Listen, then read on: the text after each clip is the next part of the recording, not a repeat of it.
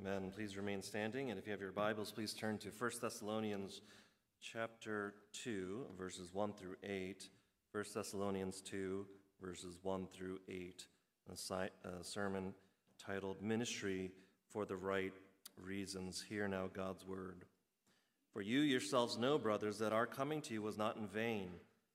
But though we had already suffered and been shamefully treated at Philippi, as you know, we had boldness in our God to declare to you the gospel of God in the midst of much conflict.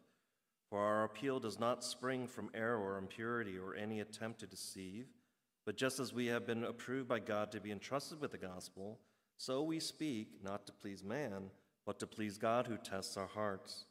For we never came with words of flattery, as you know, nor with a pretext for greed. God is witness. Nor did we seek glory from people whether from you or from others, though we could have made demands as apostles of Christ. But we were gentle among you, like a nursing mother taking care of her own children. So, being affectionately desirous of you, we were ready to share with you not only the gospel of God, but also our own selves, because you had become very dear to us. This is God's word. Amen. Please be seated. Well, have you done anything in life, pursued anything in life, devoted time, energy, money, resources into anything in life, when after a month, a year, or a decade goes by and you pause and say, Was this worth it? Was this done all in vain, without any progress, result, or fruit? And I think many of us here have experienced this in some way, shape, or form, that thinking. But when navigating through all of Paul's missionary journeys, uh, planting churches, dealing with conflict, putting out fires, or reveling in joy at gospel fruit, I don't think Paul could ever truly think that this missionary gospel ministry work was done in vain, as verse 1 says. The gospel of Jesus Christ was marching forward, and nobody could stop it at all. So, Paul and other others, uh, his missionary team, planted the church in Thessalonica, one of the early churches, earliest churches, and one of the earliest New Testament epistles ever written. And what happens at this church seems to be a precursor to the gospel fruit of all his ministry and ministry and uh, missionary journeys, of course, by the power and grace of God. But Paul knew this, that this was not done in vain, no matter what people were trying to tell him. And so I, I am just thoroughly enjoying just already two weeks into this series in First Thessalonians. Delighted to journey through this letter with you all this fall. So uh, please rejoice in God's word. Well, Paul outlines in this passage three major aspects of ministry that he would dare not compromise. Something he wanted to exemplify, as our title suggests, ministry for the right reasons. So, one author helps break the passage down with three major aspects of Paul's ministry that we can see from today's text, and I'll repeat them as we go on. But they are the message of ministry, the motives of ministry, and number three, the manner of ministry. Nice alliteration. The message of ministry, the motives of ministry, and the manner of ministry. But let's set the scene again, especially some of you guys haven't been here for the last uh, two, you know, introductory sermons in the series. Paul, this apostle, with the help of other trusted gospel workers, Silas and Timothy, planted this new church in Thessalonica, which back then in the ancient world was Macedonia. It was a Roman port city in what is now today northern Greece. And we are helped by the account in Acts 16 and 17, namely that in this city, the gospel really took off when these apostles visited. But then what happens in Acts 17? Orthodox Jews were upset at how they were preaching about Christ as Lord, as divine.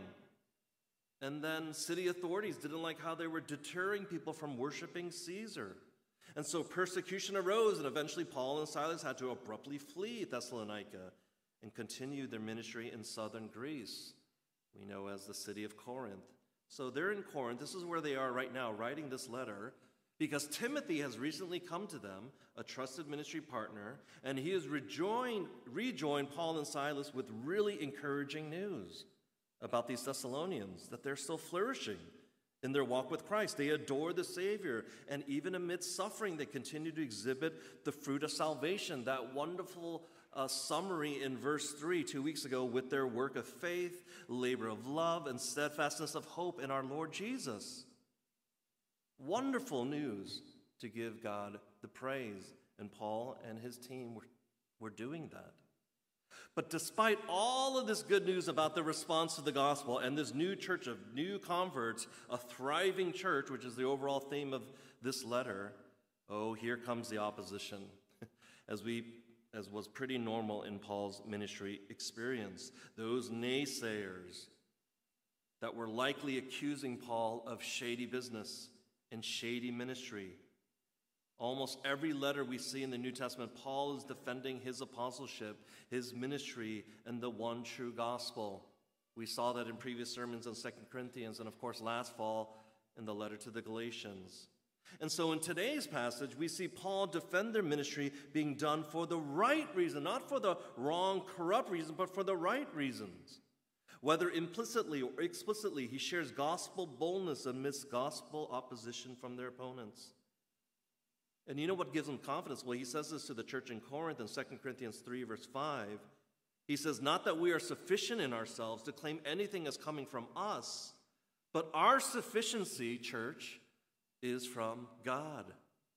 And so, with that grounding, with that stability that comes from Christ, Paul can boldly write these words that we see in verses 1 through 4. And again, that first heading is the message of ministry. Look at your Bibles and keep that open in front of you. For you yourselves know, brothers, that our coming to you was not in vain. But though we had already suffered and been shamefully treated at Philippi, as you know, we had boldness in our God to declare to you the gospel of God in the midst of much conflict. For our appeal does not spring from error or impurity or any attempt to deceive, but just as we have been approved by God to be entrusted with the gospel, so we speak, not to please man, but to please God who tests our hearts. Well, then, Paul wants to focus first on what? The message of ministry. If you want to do ministry for the right reasons, well, number one has to be right there at the top, at the center. Oh, you have to have the message of ministry right. The heart and soul of why they were called in the first place. This gospel of God, he says, which is the gospel of the good news centering on Jesus' perfect, obedient life his atoning, propitiating death, and of course, his mighty resurrection from the grave. Yes, perhaps some are wondering, well, why come and plant? Hey, Paul, hey, hey, Silas, we get you, we love you, but why plant a church, a great, thriving, gospel centered church, and then quickly dart off to the next city? Of course, we could understand that. Well, of course, there were many factors involved in the split second decision to leave. That's what, you know, today's day and age in, in America, oh, you could always contemplate with elders and deacons about churches and people coming and going, and you can spend months and years on that. But them, 2,000 years ago, it was life or death. And so they had a split second decision to leave. But Paul, Silas, and Timothy know full well that their short time with them was definitely not in vain. And that word in verse 1 for vain is a Greek word meaning empty. Oh, their work did not yield emptiness, Paul knows, but a treasure trove of eternal significance. For the gospel has already taken root. Oh, if you've seen that at a church, you know what Paul is saying. If you've seen that in your own heart, my testimony, my experience growing up in church from uh, as long as I can remember to my mid 20s where something is happening, God. The gospel is finally taking root. And not just on a superficial, emotional high type of way, but the gospel had taken deep root because I see the evidence of gospel fruit. And so Paul is already starting to build a defense against the accusations that he wasn't doing ministry for the right reasons. In verse 2, he recognizes that the Thessalonians should already know the types of suffering Paul and Silas already went through for the gospel in Macedonia. Philippi was another city in Macedonia, noted in Acts 16, where Paul and Silas were treated horribly, beaten with rods, and then shackled in jail.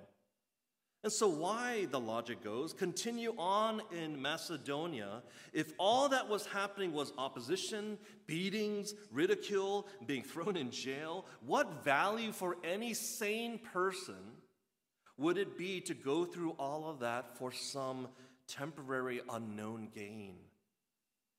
Acts 16, 17, I, I really encourage you to read that alongside of our journey through Thessalonians. It's a fascinating read for the backdrop of this letter. Why? Because Paul was sent to this Macedonian region in the first place. Do you guys remember? Back in chapter 16? A vision came to him at night where this man, this figure, comes and says, Please come to Macedonia and help us. And the narration then in Acts 16 says they immediately go.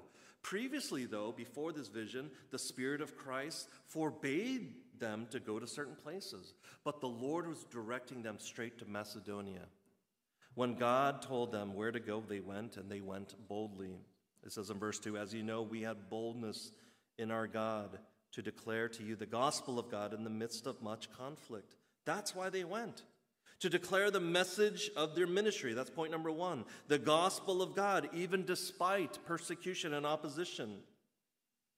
Contemporary examples, you could think of Jim Elliot from Wheaton and his missionary companions that were martyred very early on while attempting to declare the gospel in Ecuador, or Hudson Taylor's devotion to preaching the gospel in China, David Livingstone in Africa. Much sacrifices were made.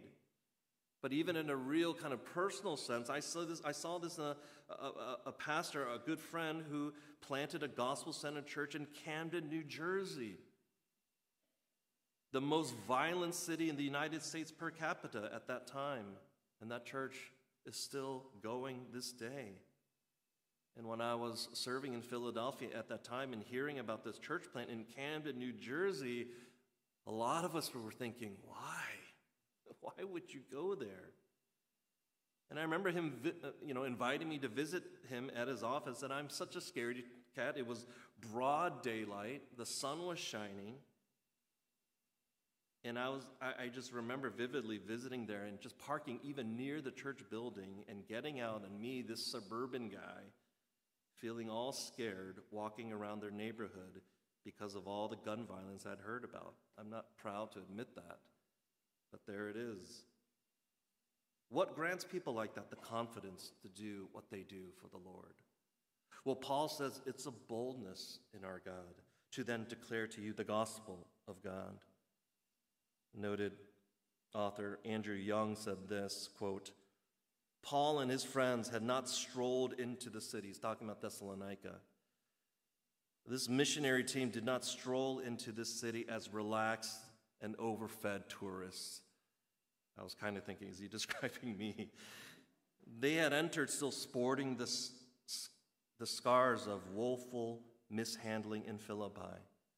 Treatment like this would have been enough to stop any phony mission in its tracks. I love that summation. They weren't there for vacation, they weren't there to be treated as these celebrities.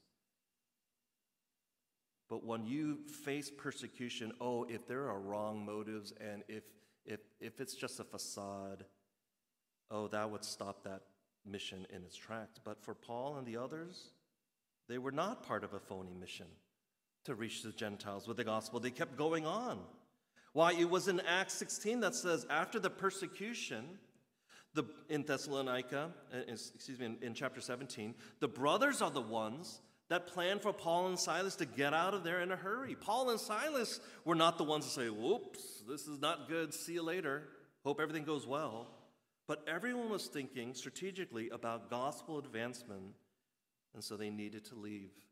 You see, this type of boldness for the gospel is not natural. This is God derived boldness. And God can grant us the same boldness too.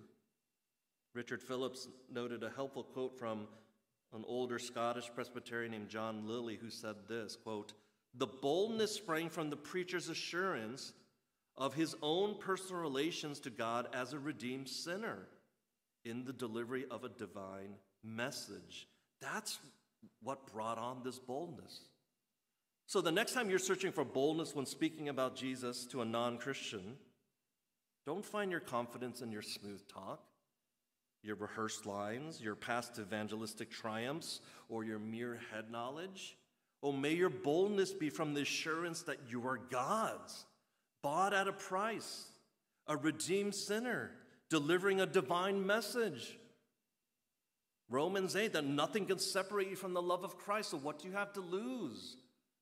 There is no shame in being embarrassed or ridiculed or even slandered because of what you're trying to say to them in faith and love. That boldness comes from my identity in Christ.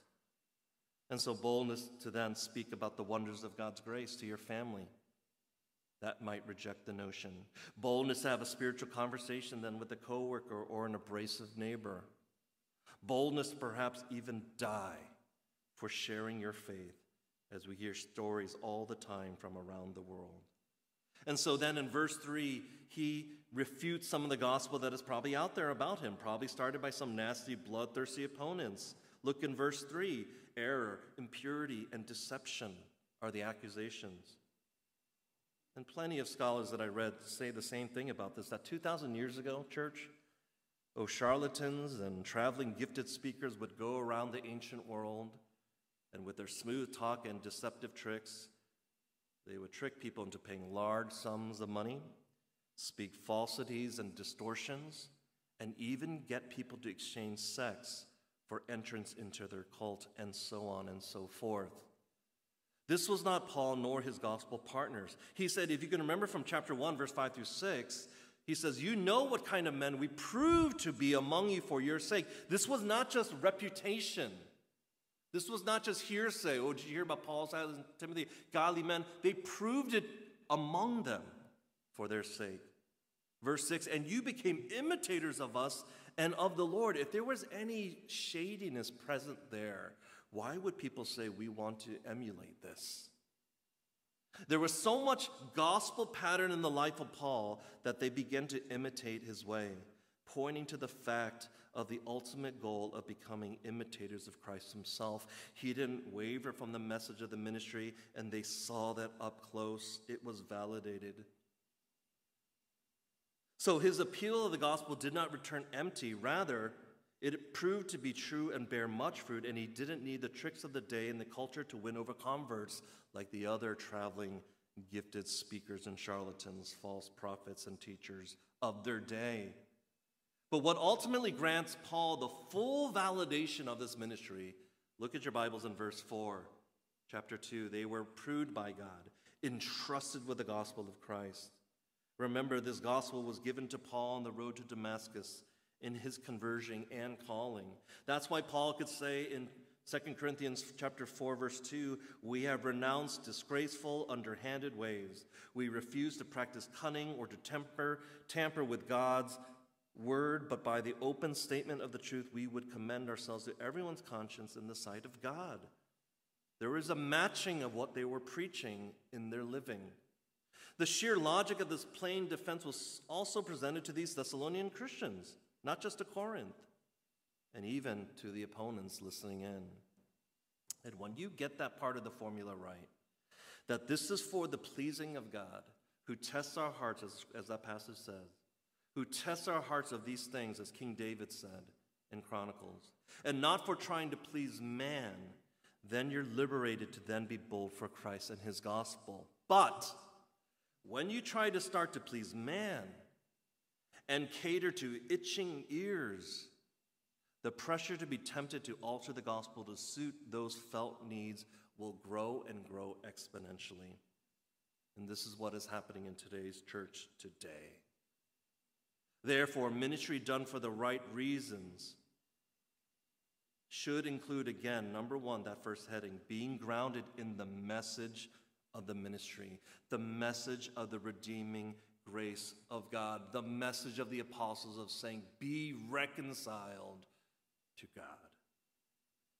So, from the message of the ministry, now to the second heading, the motive of ministry, verse 5 through 6 the motive of ministry. Look at your Bibles. For we never came with words of flattery, as you know, nor with a pretext for greed. God is witness.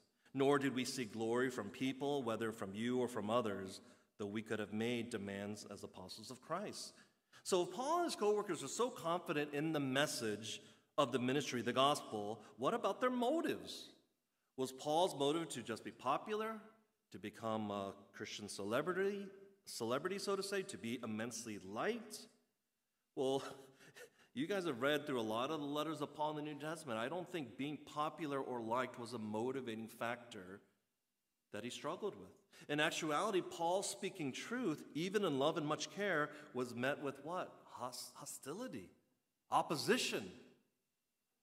I don't know a lot of people that would get beaten with rods, jailed, spat at, shipwrecked, chased after from city to city, ridiculed and abused just to get some popularity.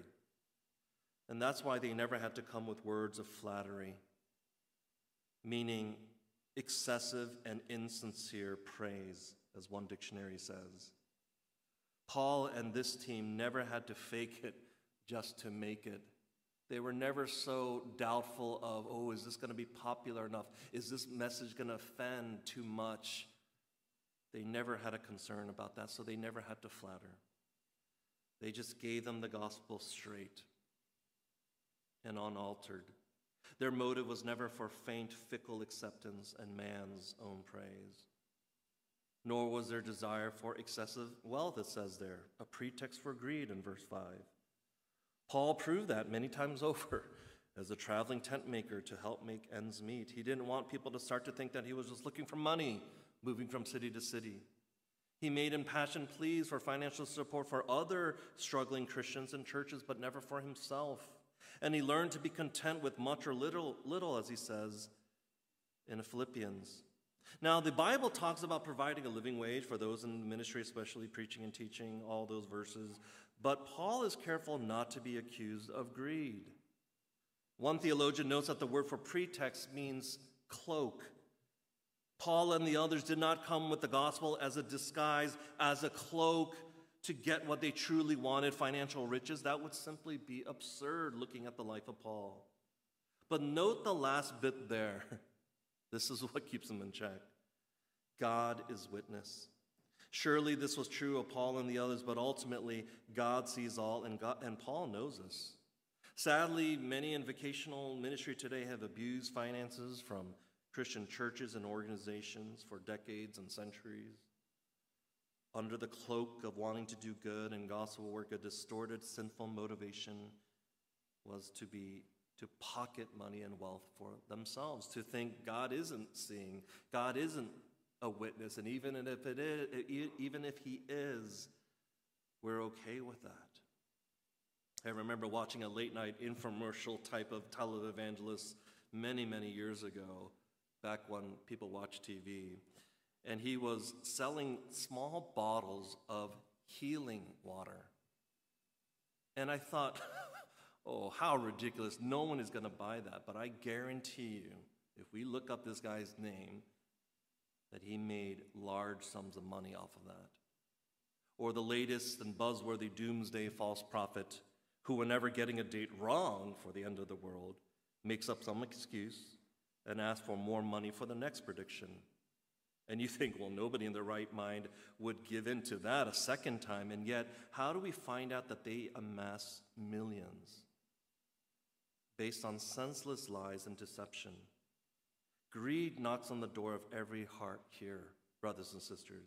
We are not immune to its temptations, neither are people in vocational ministry. Accountability, of course, is super important, but often these things happen in the small portions of the heart, very small and very subtly. I remember driving the main guest speaker for a mini conference for pastors. And I was kind of shocked to hear him boast to me in the car ride over from the airport that as a pastor, he owned multiple houses and properties. Not that that's sinful in itself, but there was this awkward arrogance about it that made me uncomfortable. And before blatantly judging him, church, we too need to be careful for our motivations that feed greed, because this can, of course, happen to any of us. But we know Paul did not come with a cloak. He did not come with a pretext for greed.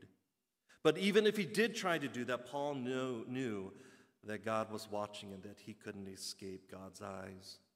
And so, what other motivations were they careful about? Well, verse 6 says they didn't seek glory from people, whether from their loved church, uh, from their beloved church, or from a greater audience. They could have made demands of that based on being apostles, but they didn't. Earlier, we talked about flattery and the temptation just to be liked. Well, seeking glory from people is different.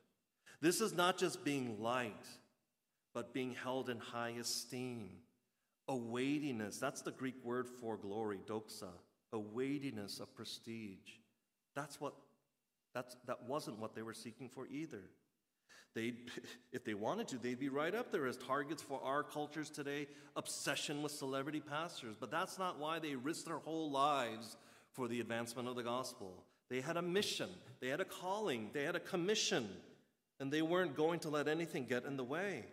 And so the motives of ministry, our second heading, mattered to Paul and his team, and I think they should matter to our present day church too.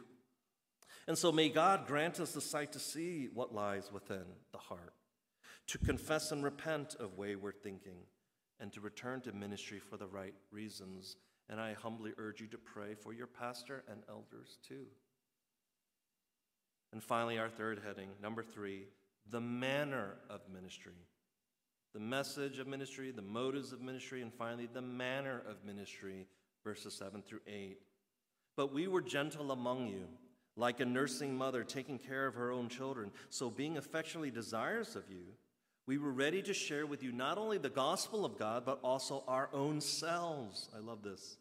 Because you had become very dear to us. Brothers and sisters, verses 7 through 8, Paul notably, and I think helpfully, switches gears a bit and presents a feminine example for the goal of their manner of ministry. I think this is so helpful. He's, you know, I, I enjoy seeing new moms dote on their young infants and children. That sheer affection, care, concern, and love is hard to miss.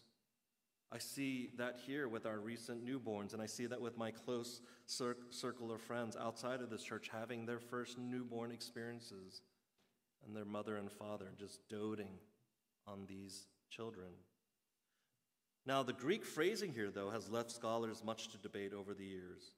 But verse 7 is the picture of the love, patience, and affection a mother has for a nursing baby. That word gentle, the gentleness there translated in ESV, is what Augustine called like a nurse among her children talking in baby language. This is the sense of that phrasing children here in, at Westminster, sometimes your mom and dad talk to you in a way that makes you cringe and you're embarrassed because they talk all lovey dovey.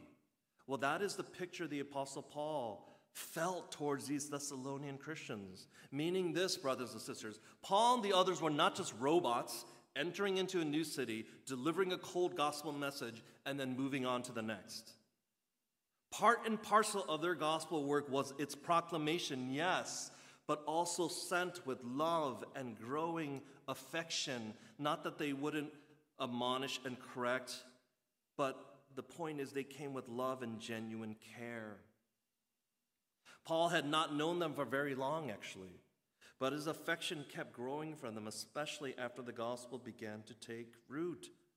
They shared not just the gospel, but their own selves, not because, oh, these Thessalonians were so lovable and cute but as one theologian wrote, because they were objects of God's love. That's what made them so lovable. That's what helped Paul increase affection for them. And I just thought, that is just so true. What an encouragement, but also a rebuke. Because how often do we get this so backward? That to those that we think fit our description of someone deserving to be a Christian, then we might dote on them. Then we might love on them. Then we might grow in our affection for them. Rather than, as one theologian noted, whatever race, skin color, socioeconomic background, rich or poor, political beliefs, personality so and so has.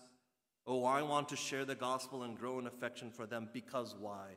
Because they are loved by God and they are bought at a price. And so I pray that would be representative here at WPC, and may that be true of my pattern too. Paul and these gospel workers didn't just want to talk the talk with them. They wanted to walk the walk with them in love and affection.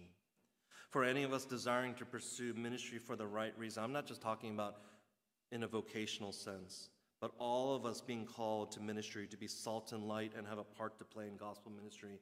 As a principle, then, pursue this manner of ministry too.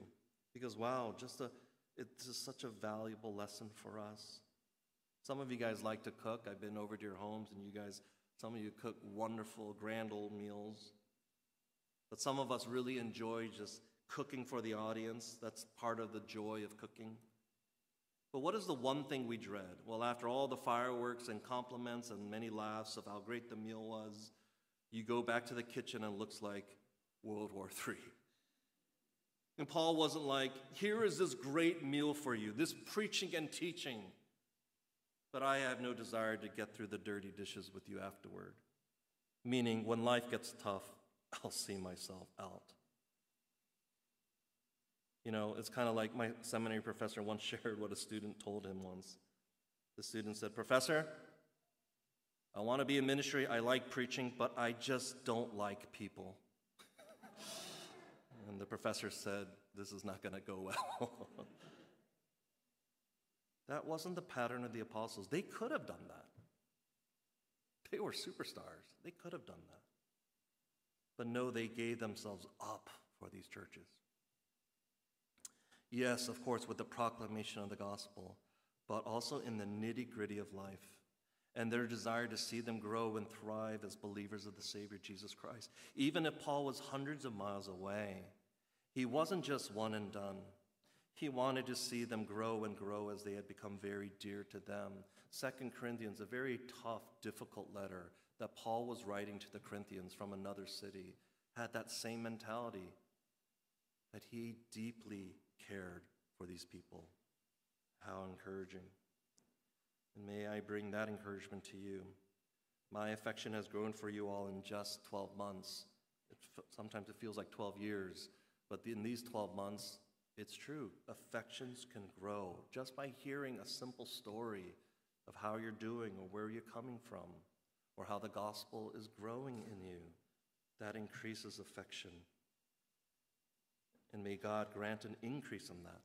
I understand my role as preacher and teacher, but as a shepherd too, and one that wants to root on your spiritual growth and understanding of the gospel.